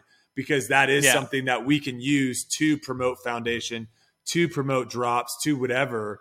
But at the same token, it's it's that's where it is tricky the situation I'm in of like, okay, when do I do stuff individually? When do I do stuff with foundation? And that's where I think, especially once I retire from disc golf and I'm no longer playing professional disc golf, then I can do a career path change of where like everything is sole focus on foundation versus right now I'm still having to be like, well, I need to go out and promote for these sponsors and I need to go practice this and do all that. So that's that's Yeah. where our situation is tricky. But imagine if you were in my situation, Hunter, and Trevor, you were in my situation, and all three of us now we're all dealing with that. Like you guys have to deal with my crap. I don't have to deal with your crap. And I think that makes it a lot easier. So Yeah. um there's that. All right, last one. This is did you guys see Andrew Fish's rant on Twitter? Yes. No. Okay. I saw it let's yesterday. let's finish with that because someone just mentioned that to me, so I had to look it up and saw it, and it is incredible. And I don't know, Shall Trevor. I read it? Yeah, I think you should read it, Hunter. And then Trevor, I don't know if you want to, because I think his rant kind of opens the door to potentially what me, you, and, and Hunter were talking about for a potential switch in debate night. I don't know if you want to like give any, um, if you want to give any hints away or any kind of like what could Oh, potentially like- be coming. You think I should give? You think I should give the? Uh, Get a little feedback. That's what I'm Let saying. You, this you, first. this is a good one. This is a good. I think this is a good way of like saying like, hey, is this something that you guys would like to see maybe debate night sh- switch to? Because I think this, I think his rant kind of opens the door a little bit. So go ahead, Hunter. Now, uh, there's some words in here that I don't know how to pronounce, and there's other words that I choose to keep out of my vocabulary. So just keep That's that in mind. fine. You can do a little bleed. It's come to my yeah, it's come to my attention that some people online don't like me. This is directly compromising my marketability. So I've decided that for 2023, I'm going to kowtow to popular demands and become a boring A professional athlete. Here's what you can expect. I'll take 75% less time to compose social media posts. They'll be riddled with spelling, grammatical, and factual errors. They will lack a narrative thread. I'll address any blowback or negative responses with, that's not what I meant, or it was a joke. I'll post about whatever current sporting event is going on with an otherwise context- contextless commentary that'll be obsolete nearly instantly. What a huge play, or gotta go for two there. Really establishing myself as a sports fan and athletic supporter. I'll take more pictures of food, but not good food. I'm on that Arby's diet. Deluxe beef and cheese, curly fries, large Jamocha shake. I'll refer to it as fuel and then at them over and over again about the one off disc designs and USDGC gags because I'm just so thirsty. Every time I pass workout equipment, I'll take a photo of it and caption it, the grind is on. Every time I pass a mirror, I'll dump water on my head, take a selfie, and caption it grinding. The only gains I really care about though are like are those comments and likes. Actually, let's get vaguer on the photo post. I'll take photos of landscapes, cars, dogs, flowers, whatever. I'll rotate through five variations of it's a vibe caption. Y'all, fish just gets it. It is a vibe. Any photos of me gonna have sparkles. Run that S through a, dozen filters. Any money in disc golf is better than no money in disc golf. I will milk that for all it's worth by endorsing collaborations with oppressive regimes and employing sweatshops to create my apparel for sale at immense profit. So that's it. No more challenging existing structures or procedures. No more critical thinking by writers or readers. If any of my future posts make you think at all beyond their surface, I insist that you report the post, block me, and encourage others to call me a dumb A. There's only one op- one right option, and that's the one we're all going to get on board with. Let's just go. Let's just go along to get along. Float with the tide. Agree to agree. Nuances for suckers. Context doesn't matter. Things are exactly one way. Anyone can be an expert. And if you don't like the way an institution functions, remember that the best course of action is to shrug, mumble, ah, well, what can you do, and go back to coasting. And so I resolve for 2023 to be the least, offen- least offensive, blandest, most basic presence of social media. And when in doubt, office gif.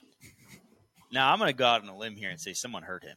What I was gonna say, what, what kind what of could because possibly because I have started got that?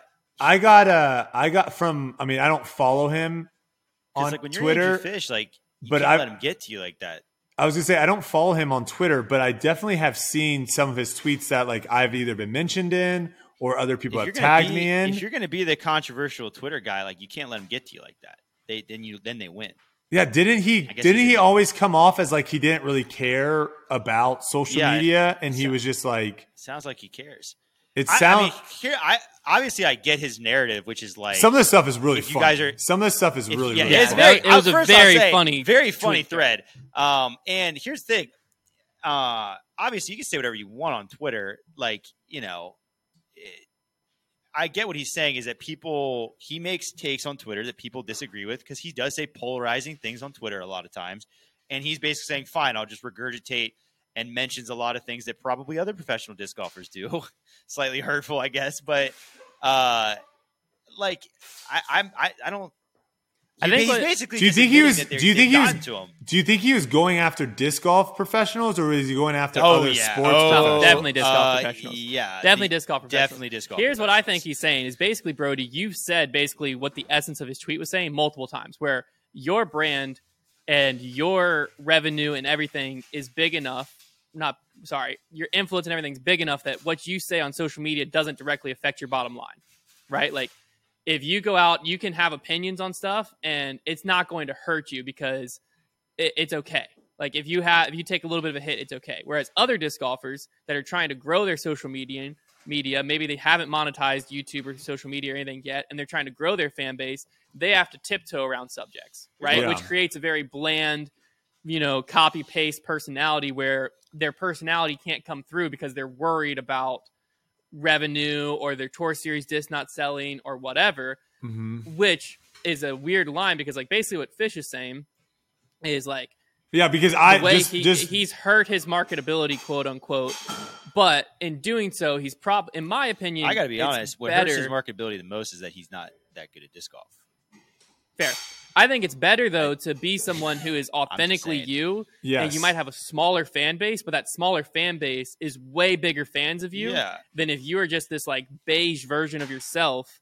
And now you have a way I- bigger fan base, but those fan bases don't know you, and so they're not like. I feel like personally that Fish on Twitter and stuff, the fans of him are going to be way more vocal in defending him and way more likely to support him than the fans of like your average random player that just doesn't ever step Andrew out Fish and is almost never him. on tour, and I know his name. Do you know why? Because of Twitter. Yeah. So like, yeah, he I- succeeded in making himself more marketable because of Twitter. And like I said, like his marketability ultimately is lower because he just doesn't. A, he doesn't tour very much. I, I believe He's he starting had- to tour more. I believe previously last year he did not play very much. previously he he played like one tour event at all. But like he, ha- he has another job, and also like I like think he's going full tour.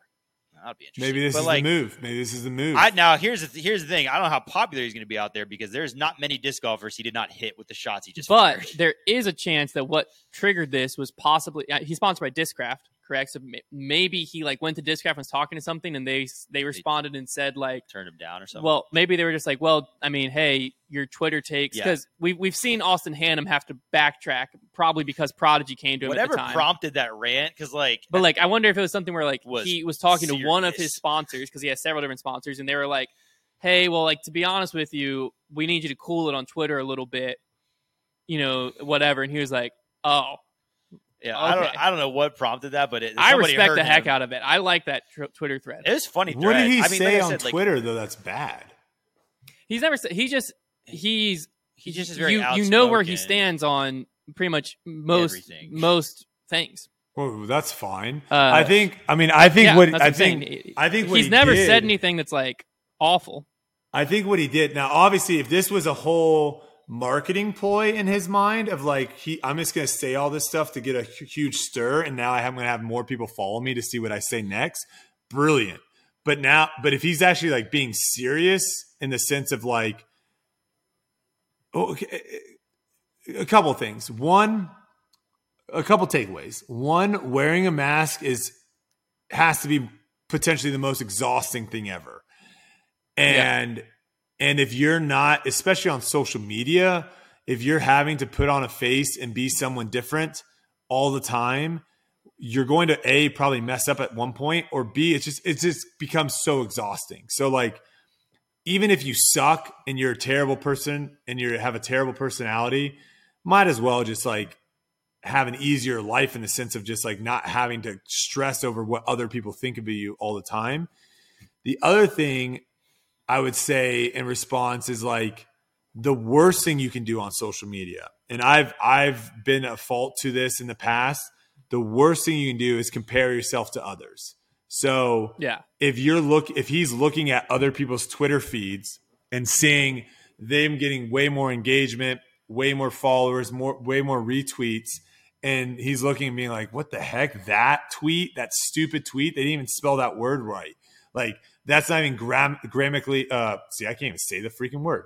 Grammatically, uh, that sentence Correct. structure is not even correct. You know, if he's doing all that, that gets exhausting too. And that's just never a good thing. There are so many people on social media that if you really look into it, of like, holy crap, this person has 10 times as many followers as I do, and they're just shaking their butt.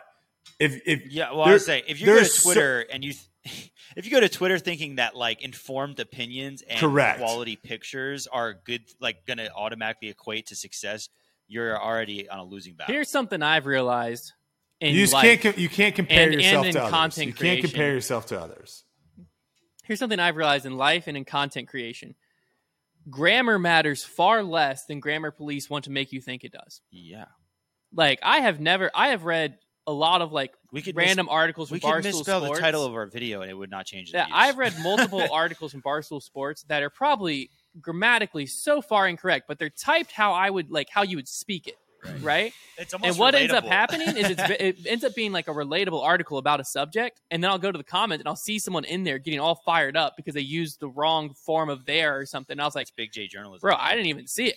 Like I just read that whole article and like it didn't affect how I consumed it at all. Yeah, and I like mean- I've had tweets where people come after me for like I used the wrong grammar or something. I'm like, okay, but like you understood what I was saying. Right. I think bottom line, fish definitely like something like honestly, I could see the scenario. I want to talking talk to the guy. but somebody talk to the guy. somebody wound him up, and like he vented his frustration, and honestly, it was very funny. Yeah, It was very funny. Like That he is- did it. He did it in a in a really well done post. So that's I'll give him hats off to that.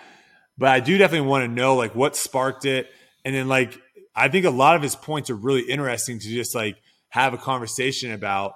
Um, on my side, like you're at the end of the day, you're just not going to be able to make everyone enjoy you. You're just not. No. and if not your possible. personality ends up being one where more people like than a personality over here, that's just how the cards ride. Like I I have tried in the past, I would say, to get the I guess like the OG disc golfers, like the the disc golfers that have been around for a while, I have tried to get them to come around to liking me, and that's just a lose battle. Like I, there's nothing I can do uh, to to get some people to like me, and so you just come to the point of where it's like I'm just going to continue to do what I'm doing, continue to live the life that I'm living, and if some people just want to be upset about it and get mad at it, there's all, honestly at the end of the day, there's nothing I can do. And it sounds like he's kind of hit that crossroads, but he's at the crossroads of where he wants to get the majority of disc golfers to like him. And he might just, his personality just might be one that it doesn't line up that way. Like Simon, Simon has that personality where like the majority of disc golfers just flood to him and just love Simon. It is what it is. There's nothing you can do about it It is what it is. unless you want to put a mask on and then it gets very tiring and yeah, Tell me, man. but trevor do you want to give a little I've been a little great putter this whole time. Uh, well, there's not not much to insight to. Uh, well like a little yeah, a little yeah. like I tweeted the concept. That's about as far as we gotten. Well we can talk we can we can talk a little Oh, bit about it we can even thinking about workshop we can workshop it a little bit and and see what Here's people let me pitch my idea. hmm Let me pitch my idea of how. So Trevor's tweet was essentially what's the pod, what's the show called? Uh, Around, the, horn. Trevor's tweet Great essentially show. is like uh, about how if you haven't seen Around the Horn, essentially what happens is there's a host. There's typically like four guests. They have a topic. They have time to speak on the topic. They get points awarded based on how well they present their argument for the topic. The host has a mute button, which I think is crucial to mute different people if I mean, I can't. I'm already getting like power hungry with the If they idea that need I to, mute you. uh, and so that's that's essentially the show. points That's essentially the show, right? Is you get you present a topic. If you do a good job, you get points. If you don't do, if you do a bad job, you lose points. And there's a mute button if you go over. Uh, and then at the end, there's a winner of the show who has the most points. People get eliminated throughout. That's See, the I around the don't- horn. If you've never seen it, Yeah, I don't think we So- go that route. I don't think we go the points route because I don't think that really makes sense in a podcast format. Um, it's gonna have points for sure. well, it can be like it can be like whose line is it anyways, where the points are made up and they, they don't exactly matter, but points are fun. The points are Well, made. the- The, points are made up in the show. I know, It's but I think the host's reason I think a lot of the reason they have like the mute button and all that stuff. Obviously, it's interesting watching, but I think a The lot of that has important. to. But I think a lot of that has to do with the time. Like they, they, the show has Yes. to be a certain amount of time where Well, I'd like I'd like my show to be that way too. I think the mute button's important because it allow it makes sure people can get their thought across. Because Right. like if I'm disagreeing, like if you're disagreeing with me, Brody, yeah, it is very hard for me to sit there and not interject when I when you say something that I'm like, that's not how I actually think. You're you're putting words in my mouth. When really, for the show's sake, what needs to happen is if I do that, I get muted, quote unquote, lose points, and you get to explain your point, and then it comes back to me, and then I get to counter argue. I guess it would that's the whole idea of the show. My guess- idea for how. Go ahead. Oh, I was just saying. See? I guess. See? I, muted. Well, again, I can't see you, so it's impossible for me to be able to tell when you're done talking. I'm just going off of when you finish a sentence. Um, I guess it, it would be different if we had the same crew, right? Because Yeah. me, you, Trevor, if we're all sitting in studio doing Bogey Bro banter, as we get better at podcasts, we get better at not cutting each other off. Because as a listener, that is the last thing you want to hear is people cutting each other off. So I think if you have the same crew, you can get better chemistry and work on that. If we're gonna have like dark horse guests coming in, then yes, that does make sense because then there is no chemistry and you're go- you're going to have people wanting to cut each other off. So I am now switching my opinion back to I'm good with the points, the mute button, and giving people a certain amount of time to talk because I think that probably would be the only way of having like a good audio podcast Well, having, from it. Having the time limits too, it makes people like organize their points into a concise argument rather than just like going on crazy tangents. Well, are you going to It'd be like give? would you give the topics out beforehand? Uh, yes, I would give them out like 48 hours in advance at least. okay, because I think that obviously Um, is crucial. Is because like if where, you do, so where people can write down notes and like understand how they want Correct. to argue something. Yeah. So Yeah. here's my idea of how the format would work for debate night, right? Trevor is the host. We would have the goal would be four quote unquote analysts each week. Andrew okay. Fish, throw his name in the hat. Brody Brody I is the staple where every week he can make it. He's one of one of the Yeah. four, right? I'm the substitute, meaning I either replace Brody or I'm the first choice if we can't fill the other three. But the goal is to get Brody and then three other personalities every Right. week. I think what I'm going to do, honestly, I think I've decided this in like the last two minutes, is that I'm going to Mm. actually do auditions. Like I'm going to have people. I'm going to if I'm going to have people that are interested message me, and then I will send them something and like have them put together like a 30 minute segment as if they were like arguing it, and just that way I can just figure out who good personalities. are. Thirty minute or like Can I? No, no, can no, I, 30 thirty seconds. seconds. Can I throw out some ideas of people? And obviously, if you're listening, tweet us who you think would be good. If you're watching on YouTube, leave us some comments.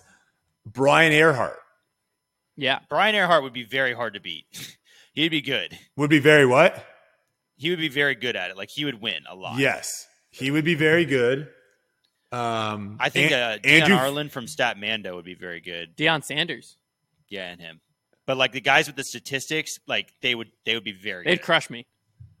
I'd be like, no, but that doesn't feel right. Ah, I don't know. The statistics would be an interesting one because, Numbers don't lie. yeah, but like, Truth relative. No, I'm just saying, like, how many, how, how, no, I'm, I'm saying more like how, like, statistics are obviously great to have. Like, if we had someone that you could reach out to and say, hey, I want a stat on this and this and this, but like, how many big, Well, he's a well-spoken guy too. Yeah, like, Dean Correct. Ireland's I great. think I think that's, that's why I, s- that's think what I'm his- saying is I his- think you have to have like the personality. Cause like, Oh, I Most would, of these no, shows don't have- is what I would go. Yeah, I would go for personality before. I mean, around the horn, their cast members have always been um, like Woody Paige was a sports journalist, and he was like the goat of that. show. correct. It's a lot of people that are very eloquent and can speak well. Like that's ultimately that's what's going to get you points in that show. Is Charlie how would be well good you too. Present your argument. Yeah, Charlie Eisenhood would be good, but it's not. Jamie al- Thomas wouldn't be bad. it's not always just is your argument good. It's how well do you present it into where it's going to convince me and people listen. Well, that's where I'm going to Um, lose every time. Is I'm I just cannot. I can't. I have so much you're up just going to have to have. You're, You're going to have the- to have Trump You're the then. shock. You're, gonna fac- you're to- the shock factor. I have so much going on up here, but it's just so hard for me to articulate in a way that makes sense. I'm gonna yeah, I'm gonna try and get, see if like if I can get enough because the thing is like it's going to be because there's gonna be potentially so many personalities. It would be very difficult to coordinate, and maybe it even comes down to a thing where it's a once a, once a month show or something. But like I'm gonna have to see first thing first. I'm gonna have to see if I can find enough people that can do it, are good enough, and their schedules make sense. It would be great to have like a list of like ten to fifteen right. personalities. I'd want a to lot of people to where I can rotate them. Yeah. well, I mean, that's I mean, what there's- I think. Silas has to be one I think. Oh, oh gosh, because you gotta gotta give that man forty eight hours with a topic and just see the argument he comes up It's with. true. I It think. I think Trevor, if you Negative in, if we do end up having, let's say, a list of like 15 people that are like, I'm interested, I would love to do it if I can make it happen. I think we could make that a weekly show because I think from that 15, Yeah, if we had a, if we had 15 people, yeah. Yeah, yeah, yeah. If we had And I feel like that's 15, realistic. we would be able to pull Because because Dust, the uh, commentator, he'd probably be good. He would, yeah. because really all we really need is two people, right? Like because me, Hunter, and then two other Well, people, we got a show. But, well, Yes, per week, correct. yes, per week. I'm just saying, like, I if we only have that many total, no, no, no. No, I'm saying, saying, saying per I'm week. saying we only need two Yeah. out of the 15. If we have a list of 15, we realistically, Right. on- ideally, we get maybe three, but we really could do a show. really uh, need to. we, we honestly could do a show, worst case scenario, with one and have it me, Hunter, Silas, and some dark horse no, person. Me, me, yeah, me, Oh. Brody, Silas, Silas, and Connor, then- and then, a, a, and a dark horse cage person. match style. Yeah. I, that would be like a if because like ideally it would be Brody and or I if Brody can't make it that week, and three outside people. Yeah, because if you if you if we had a thing, if we had a topic where I don't even know whatever disc golf topic, and it was me, Charlie, Brian, and Andrew Fish, let's just say, because we just brought all those three, or or throw the Statmando guy in. There's going to be, I'm going to disagree with probably almost all of them, and and some of them might agree with some of the stuff between each uh, there's going to be a lot of different viewpoints in that situation which i think would make it a very interesting show yeah, Yeah. So yeah i'm curious to see what the fans think what they what they uh, the listeners at home if if that would be something that they'd be interested in this show kind of transforming Pivoting into, into. Yeah, because honestly, the real skill of that show when you're on is not when you disagree with somebody; it's when you agree with somebody and you still need to bring more to the table to get points. that's Yes. that's when it's the hardest. Yes All right, well there you go. Look, comment down below. Let us know what you think of that. If the, of debate night turned into that, actually getting back to the roots of why it's called debate night a little bit. Let us know what you think of that idea.